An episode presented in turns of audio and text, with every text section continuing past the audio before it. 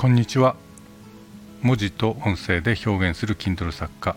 経営コンサルタントの藤野谷信之介です。経営のヒント思いつき配信だいじゅうななかいめの配信を開始していきます。この番組は日々の仕事や生活の中で思いついたことをその都度自由に発信していく番組です。さて、今日お伝えしたいことは、仕事を振るのがうまいというのは果たしていいことなのかというタイトルでお話ししてみようかと思います、えー、今回の話はノンフィクションです。トレトレの実体験です、えー、ある方とですね、ごねんぶりにほぼおそらくごねんぶりぐらいに仕事をしました。あその方は、まあ、とても明るくて愛想もよくて人懐っこくて、まあ感じのいい人ではあります。まあ当時、えー、私が少し気になっていたのは、どうもこの人、難しい仕事やトラブル的なものは人に振るなぁと、まあまだ若いからそんなもんかもしれないけどなぁというふうには思っていました。まあ善意に解釈すれば、人に仕事を振るのがうまい人だなぁとも言えるかもしれません。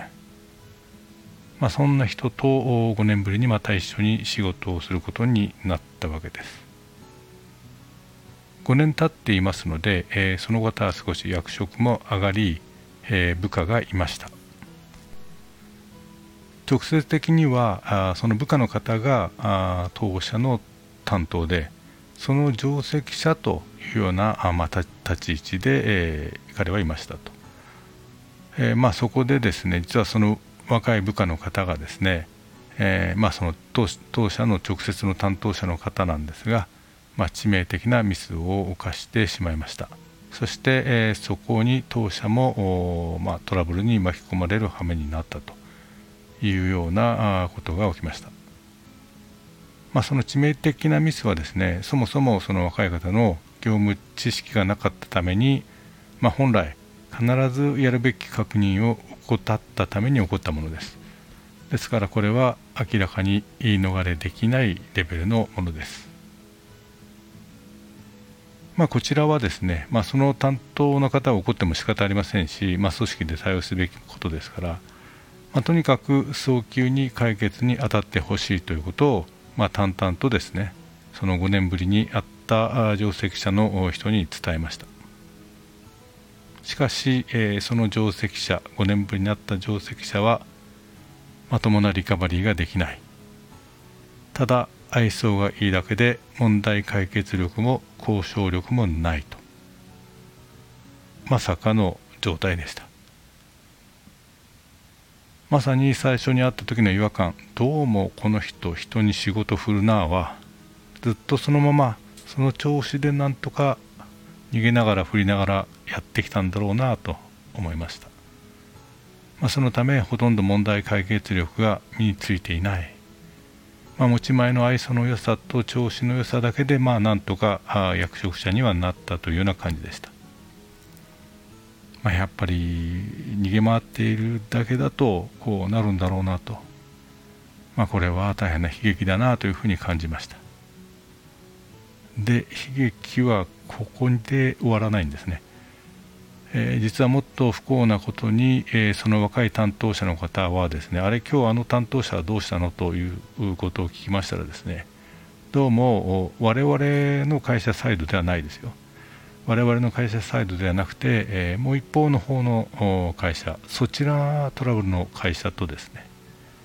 まあ、そちらに散々やられてしまってえー、メンタルがちょっとやられてしまい退職したということです。まあ、せっかく頑張って大きい会社に入っていちねんもいたのかいないのかというような形で、えー、退職する羽目になったようです。直接の上司である、まあ、その方は全く守れなかった。まあ、守れなかったというのは我々への対応を見ても分かります。全く解決力もありません。提案力もありません。ただただニコニコ相性がいいだけですから、トラブルの解決などできるわけもありません。まあ、そんな人の部下でしたから、一審に、えー、そのいちねんめぐらいの方はですね、まあ、責められ、えー、責任どう取るんだと言われ、もうどうすることもできなくて、えー、悩んでしまってメンタルがやられてしまったと。まあ、ある程度の役職になっているのに仕事ができないというのは、まあ、大変不幸で、それは本人のみならずその部下の人生まで狂わせてしまうんだなということをですね、つくづく思いましたね。まあ、あの肝に銘じないといけないなと思いました。今日はそんな実体験の話でございました。最後までお聞きいただきありがとうございました。藤野谷慎之介でした。それではまた。